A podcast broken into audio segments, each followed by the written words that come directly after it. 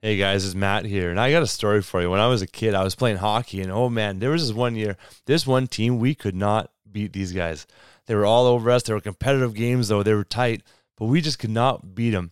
And I remember the last game of the year, it was up against this team, and we were gearing up. We are like, we have to get these guys. When we won that last game, it was so satisfying because we finally got the victory over the team that had dummied us, that had dominated us for so long. I think this is the same thing with sexual brokenness, with sexual sin, where there's been brokenness in our lives and the enemy has come and taken ground and he's dominated us for so long. But we get to make a difference. We get to be part of a message and a, a mission of freedom. It is such a cool opportunity. So I want to invite you, men and women, of any age to be part of the Action Squad. The Action Squad is something that we're putting together right now. We're looking for 100 people to be on the Action Squad. There's going to be some competitive nature to it, there's prizes, and we're going to work together to help produce a documentary that is literally going to change the world. We're featuring stories of sexual brokenness, of people who have been restored and redeemed, reconciled to God and to people in their in their lives, and we're going to feature these stories in this world-class documentary that will be a resource for churches to host movie nights, for small small groups to watch together, for families to watch and be inspired by. And it's going to highlight the problem in the church, but also show the, the power of God that is at work when we bring this stuff to light. And so, if you want to be part of the action squad and help us put this documentary together, I would love for you to go to restoredministries.ca slash action squad. You can watch a 10 minute video there that I put together on what it can look like for you to join us in this mission and be part of putting this documentary together. So, restoredministries.ca slash action squad. Hope to see you there. Welcome to the Pure Victory Podcast, full of hot tips to help you win at sex, conquer porn, and find purpose in staying free forever. Here are your hosts, Matt Klein and Braden Hafner. Hey, it's Matt here, and before we get going today, I'd like to tell you about something that we would love your help on. So think about this. There's age verification to get alcohol or to get cigarettes or even to get into certain movies at movie theaters. But on porn sites, there is no age verification. And the porn industry uses this to their advantage by targeting kids in their marketing. We're pushing to get 100,000 signatures on petitions in the USA and Canada to demand age verification on every porn site in our countries and protect our kids. It'll take up to probably two minutes out of your day, and you can do it at restoredministries.ca. Once you sign, would you be willing to share on your social media and maybe even text as many friends as possible? This would really help us build the momentum and get a lot of attention on this campaign. So again, you can do that at restoredministries.ca. Also, we're coming up to the end of the year here, and we would be so honored if you would take time to pray and consider making a year end donation to our ministries. This podcast is 100% donor funded, and the large majority of what Braden and I do in our respective ministries with Family Life Canada and Restored Ministries is funded by donors. So to donate, you can go to our website, purevictorypodcast.com, and a tax receipt will be mailed out to you in the new year. It would mean so much to us. Thanks for being part of our tribe. Now, let's get to the episode. Hey, everyone, welcome back to the Pure Victory podcast. Braden here, Matt with me, and we have Marilyn Evans again. Thanks, Marilyn, for being here. And we're going to get going right away because I know that parents are dying to know kind of more about what you were talking about last week. And this week, we want to chat about the practical, the tangible, the things that we can do. So, Marilyn, what is a step that as parents we can take? What's kind of the first line of, of action that we should we, we should start entering into? Okay, I love this part of the conversation, and thank you so much for having me back to do this. I'm going to say you have to start talking about pornography in the home. You've got to put that word on the table. Now, we're going to get into some of the nuts and bolts of what you can do tech wise, but first thing is start to get comfortable yourself with that word, with the word pornography. And the reason for that is that our kids are not going to talk to us about something. Okay, some kids are really awesome and they will talk to their parents about anything, but the majority are not going to feel comfortable talking to their parents about something they've never heard their parents talk to them about. So that is the first step is to get comfortable yourself saying that word out loud and finding a way to share that information with your kids. Now that sounds big and scary, but I just want parents to start little. That might talking to their spouse about it. It might be talking to a friend, sister, brother, you know, someone they trust and they feel like, hey, I feel like I have to talk to my kids about pornography. I don't know how to do this. Can we talk about it first? Like, what would you do? So, that to me is the first step. Get the words on the table so your kids know that they can come to you. Yeah, that's super important. A kid won't go back for a second conversation with their parents if the first one was super awkward. Um, I heard a story of a mom one time. It was so funny. She's standing in front of a mirror looking at herself, saying pornography, masturbation, pornography, all these words that she's awkward with, and just getting to the point where I can say this with a straight face. I'm not going to be awkward where I say this. So I love the story. So, Marilyn, we found in our ministry sometimes that moms can feel awkward talking to their sons about sex or pornography. You've got five boys. Was that your story, or how did you get to the point where you were comfortable talking to them about this stuff? I have five boys, and I will tell you, I was terrified. That's that's why I created Parents Aware.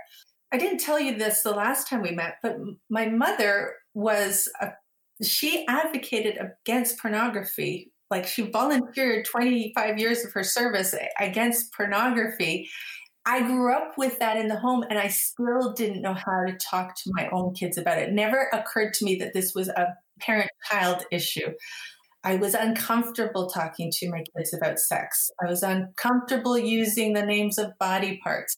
When I realized that I was I was not filling this need in my home, I actually went to one of my kids and I think he was in high school at the time and I said, "Just rate me on a scale of 1 to 10. Like how comfortable or how good am I at talking openly about sex?" and I wasn't sure I would get more than a a, a one. he gave me a three, and I thought that was generous at the time. So yeah, I was terrified. I did not know how to do it. And even when I started, and this is what I want parents to know, is that you it doesn't matter how imperfect you are, how often you keep coming back and telling your kids you love them so much that this conversation is worth having, no matter how imperfectly we muddle through it. And so it doesn't have to be perfect. It I have I have written blogs and I've done podcasts on you know what happens when you panic the first time? What happens when you totally freaked out? What happens when you did everything wrong? It just doesn't matter. Like you only get better at it by keeping by keep showing up and doing it imperfectly. Hmm. Yeah, well said, Marilyn. And leading off of that, why, as parents, is it important that we're the voice that they first hear in this regard? And then the second question to this is when should we start talking to our kids about this stuff? So why is it important that it's it's parents and not someone That's right. Okay. That's right. Yeah. Well, because you want to create the safe environment in your home. You you know, you're not going to have great conversations with your kids about pornography if you're not having great conversations with your kids, period. So you've got to create a foundation in your home. You've got to always work for building connections. And those connections can be through like I'm all about family rituals. Like make it a priority to have family dinners together. If your work or life schedule doesn't work for family dinners, what is it that works in your family that replaces that? Is it family game night? Is it the drive to and from school, which we don't do now because it's COVID? But you know, is it is it the family drives that you have? Is it do you are you intentional about having a date night with your kids, lunchtime, whatever it is? you have to create those rituals. I feel like I'm getting a little off topic here. Your question was why is it you? So once you you you always want that relationship. You don't want your kids to get to a point in their life where they're like, uh, I can't talk to my mom or my dad. They just they're so out of touch with reality. That's a natural part of teenage life. Like they're going to move towards their peers, but you always want that safe place at home. And they're just not going to get the information elsewhere that they need. You have to become, well, you have to become the expert. You have to say, I don't care that it's awkward or uncomfortable. I don't want my kids learning about porn on Google. So I've got to teach them what the harms of porn are. I don't want them to learn about sex on the playground. So I have to teach them what the reality of sex is and beyond the mechanics, what relationships are meant to look like and how we're to treat each other as human beings with kindness, respect, and, and all that goes with it. Hmm. And then the second part, Marilyn, because great answer, uh, is when should we start having these conversations? Yeah. So you you start as early as you can. There's I I don't want to say you start when they're three years old, and I've got a listener that's got a twelve year old and think, well, I've I've missed the boat entirely. Like it's never too late. I told you that I I went to my high school kid and said, "How am I doing with the talk?" You know, and he gave me a three. Well, I wasn't just going to accept that. Is now it's time to change that. If you have young children, start today. If I could do one do over, I, I, I, think I'm a pretty good parent. Like I always thought I was a pretty good. It's, it's what I my career was for you know forever. I was at home raising my kids and doing the very best I could. But if I had one do over, it would be talk to my kids more openly about their body, how amazing it is, use the correct names for body parts, learn what the names of body parts are that they're using on the playground. Like, just don't be inhibited by it. I say use, if I can, use the word penis and vagina the way you would elbow or nose. Like, kids hurt themselves in different parts of their body. They need to know how to express that. And if there's any harm coming to them, they need to have the language to use that. Yeah, it's funny. Eh? We say eyes, we say elbow, we say nose, forehead, and then we say wee wee for penis. like, why do we have a nickname for these body parts? And so automatically there's questions. It even can open the door for shame around those body parts where kids don't know that they should have shame, but all of a sudden it's like, well, why is this part different? I, I love that you touch on the importance of quality family time and having those times as a whole family unit. And so, with that, have you found that it's effective for dads to talk to their boys, moms to talk to their girls, or do you think it's important for kids to hear from both parents? And with that, in the case of a single parent, would you recommend them seeking out somebody of the opposite gender that they trust to talk to their children? I'm glad you I'm glad you brought that up. I have only boys in my home. And it has not stopped me from having really amazing conversations with my boys about their maturation, their development, relationship. I'm so grateful that they have a dad who comes in and can support that. And, you know, we work together on this. If you have both a mom and dad in the home, I think both moms and dads should have conversations with sons and daughters. It, I don't. I think it's good to get the, the different perspectives from each parent. If you don't have both a mom and dad, then by all means, rely on a trusted friend or family member to to help. But don't think that you aren't capable of having that conversation because you're not the same sex as your child. That that's not not necessary. They need to see that you're someone that they can go to. And we all have different personalities. We're all shy about some things and we're all open about other things but find a way ponder about it pray about it. The words will come to you that you need to say in the moment. One thing i did one year and i just is in ontario a few few years back, the sex ed curriculum was up for debate, and we had it was new into the school. And I just said to my my seventh grader at the time, I said, I want to know when you're studying that in school. Just make sure I know, and make sure. And he's a boy. and make sure I see the forms that come home because sometimes I don't see the forms that come home. And so I took that form and I read the language on it with him of what they were to discuss in class. And it was not language that a, a seventh grader is going to understand. So we broke it down like, what does this mean? What does that mean?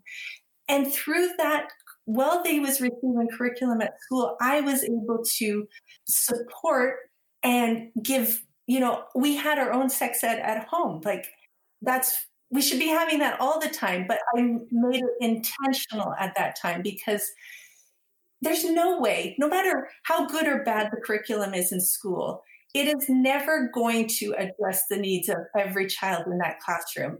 And I've had children that have come home more confused but afraid to ask questions. So I said, no, I'm not going to do that again. Like, this is my responsibility.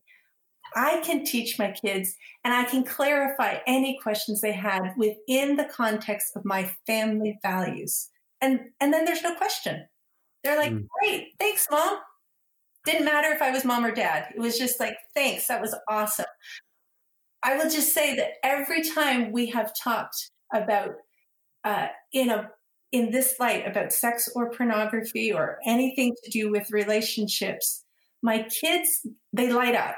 They're like, mm. "Wow, this is cool!" Like we're talking about the the deep stuff now. Like this is they. My parents have enough respect to talk to me about this. That I, that's the impression I get. We're talking about mature things now. They're trusting me with this information. So it's always mm. been positive. Okay, back up. I have made a few mistakes along the way. In general, it has been positive. I want yeah. to think it's perfect over here. yeah, thanks for thanks for sharing that, Marilyn. So we're talking about the conversations surrounding this, and we we touched a little bit on the proactive component, right, of addressing these things before they hear it from someone else.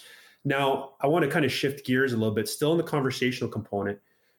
And I'm going to talk about kind of the reaction when, say, I mean, there's a difference, right? Let's say a five year old comes to us, say, Hey, mommy, daddy, I saw some bad pictures. What's our response in that moment? Then also, what if we do if our 15 year old, our son says, Hey, mom, I'm struggling with porn? Like, what is our response in those moments? And how do we prepare ourselves for that? How can we respond in not only the correct way, but the loving, graceful way? Yeah. Uh, or what if your 15 year old gets caught? right. You catch your son or your daughter doing it. That's right. Yeah. So the reality is, and this is coming from a mom perspective, if you haven't had the conversation before, chances are you're going to lose it emotionally just a little bit. and this is where I think dads can play such an amazing role. Yeah, there's dads that'll lose their temper. But often there's dads that say, I get it. I get the curiosity. I get the fact that you've been drawn to this material. And so I'm putting a plea out there for moms to set aside the emotions and dads too. Set aside your tempers and just love your kids. They need to hear a couple things from you. They need to know that they're amazing that what they are looking at is harmful, but it's how they're responding to it is absolutely normal. That is what their body and their brain and everything about them was designed to do because pornography has been designed to elicit these feelings in us. And so they need to know that they're not unusual. They're not a freak. They're not um, a horrible person.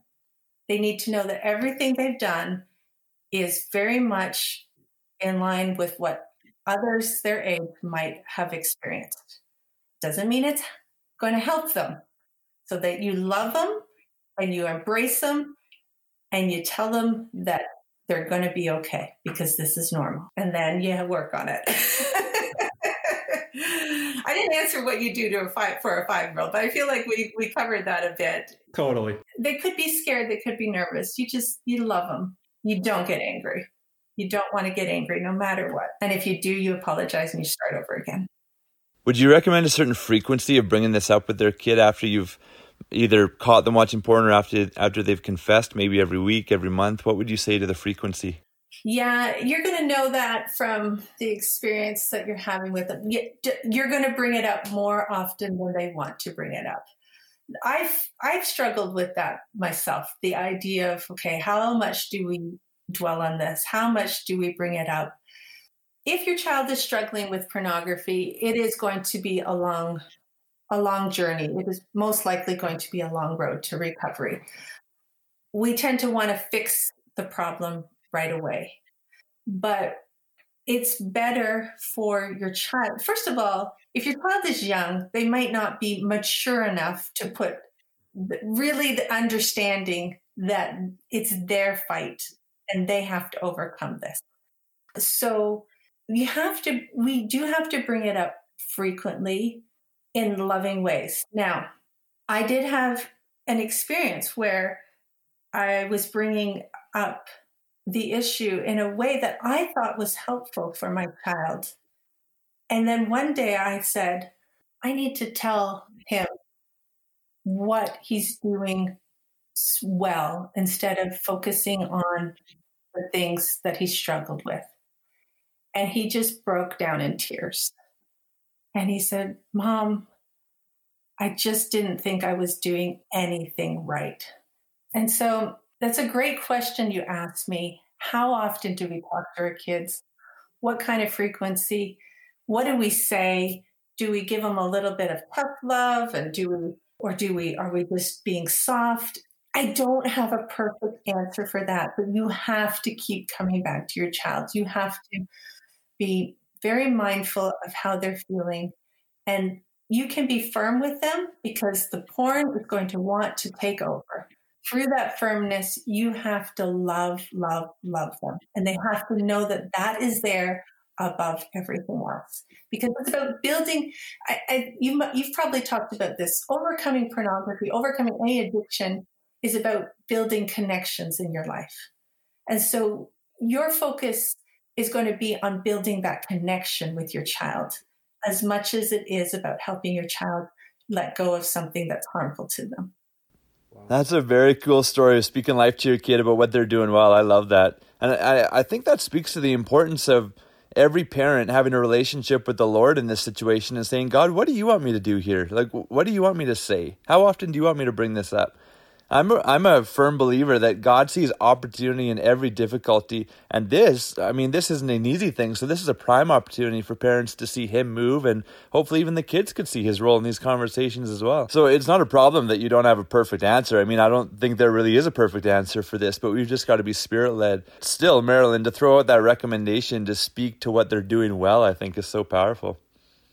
And Marilyn, I love what you said about creating this environment. But there's another thing as parents, kind of, we need to be aware of, and that's what can we do to provide some protection? Because, I mean, as kids, they can't really protect themselves, right? They may not know how to do that. They may not know how to turn away or to not go on those sites or whatever. So, what are some things that we can do to provide that protection? Sometimes I hear parents ask the question, What can I put on my kid's device so I can track what they're doing or on my kid's cell phone? And I think, okay, if they have a cell phone, that means we're already years ahead of when we should have been starting the filtering process. So if you have, if you're listening and you have young kids, this is when you want to put the strongest filters on their devices. Parents sometimes think, well, my kids aren't curious about sex, so porn or the dangers of the internet aren't going to be harmful to them until that they reach middle school and they start to get, you know, that curiosity peaks. But the truth is that we need to be more vigilant about protecting our younger children and telling them why that is. Because once they get to be 9, 10, 11 years old, they get really savvy on that tech. And whatever filters you have in place, there's a workaround for it. And if they're if they're motivated to find pornographic content, they will be able to find it. So what I want parents to do is to I'm going to just pull up something here is to think of three levels of protection in your home. And the first thing that you want to do is figure out what your router is on as it comes into the home. And we have, you know, I ally with Chris McKenna of Protect Young Eyes because he's really the tech expert in this area. But he recommends either using the circle if you have young children or if you have a range age range of children the Gryphon router, and that's G R Y F O N. So, something I didn't know for the longest time is that you can actually filter the content on the internet before it even comes into your home. And that's what a router can do. And there are other options. So I've just mentioned, but uh, the parents, will, you'll have to do your own homework, but you want to filter the Wi Fi as it comes into your home. And you can ask it to block adult websites. Now, that's only going to filter the internet in your home. So you can also use device the the baked in device um, sorry parental controls into each of your devices. So if you have your kids on an ipad or a kindle or a nintendo switch or a playstation 2 3 4 5 that is hilarious. That was our first big uh, video game console. We're way past that. You can uh, activate those parental controls and then you can also have a third level, and that is to have, you know, a, something that is on the device to to filter the Wi-Fi as you as you go outside your home. Those are really important things to do in conjunction with conversations that you're having. I I never want parents to think that they have to do this because they don't trust their kids. Like we're a team from the beginning. As soon as you start having these conversations, you're building your team together. You and your kids are, you know, working together to, and the, the enemy is porn. The tech isn't the enemy, and you're not the enemy of tech. If you create that dynamic, kids are just going to sneak around. So we have what's called a quick guide to safer screen habits and it it goes through the how to have these, um, how to build your team and how to work to build transparency around filters because uh, really what we want is to enable our kids, empower them to use technology safely. And so the filters are there to help them do that, not to prevent them from coming across bad content as much. So how do we use all these tools for routers and parental controls, which are all awesome, but how do we use them effectively as the kids grow older and even get to the point where they're leaving home and they're not under our roof anymore? Yeah. Well, and that's that's really important because eventually our kids do leave home. They you know, they're they're pretty young when many of them go off to college and university and that can be pretty traumatizing if you've lived in a very sheltered environment and then to go off on your own, or then to still be trying to monitor their devices when they're adults. And at some point, we have to turn the reins over to them. And so, what we'd like to talk about, and it's we go over this in the, the guide to safer screen habits, is really getting your kids to think about the priorities in their life. And as kids get older, this becomes more important to them. So what are the things that they really want to spend time on? And we'd like to have like at our one of our family nights, we might we might pull out a, a whiteboard or a chalkboard or a big piece of paper and and throw these like have a brainstorming session, throw these ideas down. And so what you're doing is trying to get the kids or your teens at this point to really think about how they want to use technology and how much time they want to spend on screens. They might love video games, but do you want them playing video games all day, every day? Is that the only thing that occupies their time? Do they have other interests? How do we prioritize that? And we, when we talk about it that way, it's not as much about controlling their behavior with filters. In fact, I often, I was, as I was preparing for this, I, the scene from Jurassic Park came to mind. Now, it's when Ian Malcolm, you know, is talking to John, who's created this world of dinosaurs, and he's like, "Oh, how do you control the dinosaurs?" And and he he learns that they're they only have female dinosaurs on the island, and he says, "John, that type of control you're attempting, it's it's not possible. And I did a really terrible impression there. But the, the point is, we have to build an environment in our homes that that is supporting our kids, not as much controlling what they're doing and teaching them how to make smart decisions on their own. We can't prevent pornography from entering their lives unless they have a vested interest in it themselves. And they can't have a vested interest in it themselves if they've never been talked to about it. They need to know the dangers. Marilyn, so much you've covered, and we're so appreciative of this topic and what you've brought in regards to your wisdom and expertise. So, thank you so much for sharing this. And for those of you that want to know more, parentsaware.info, we highly encourage you to go check that out. We will have the link in the show notes, as well as our podcast, Media Savvy Moms. Please plug into that. Um, you're going to get so much value out of that, and it's going to help you. So we would encourage you to plug into those things. But aside from that, Marilyn, thank you for being with us. It's been an absolute pleasure. I, I just love talking to both of you today. Thank you so much. Thanks, Marilyn. And we'll wrap up. Next week, we have another great podcast. But aside from that, we'll see you guys next week. Thanks for listening. If you would like to hear more, please visit purevictorypodcast.com to subscribe. This podcast was made possible by the generous donations of our subscribers. If you would like to help support the cause financially, once again, please visit purevictorypodcast.com.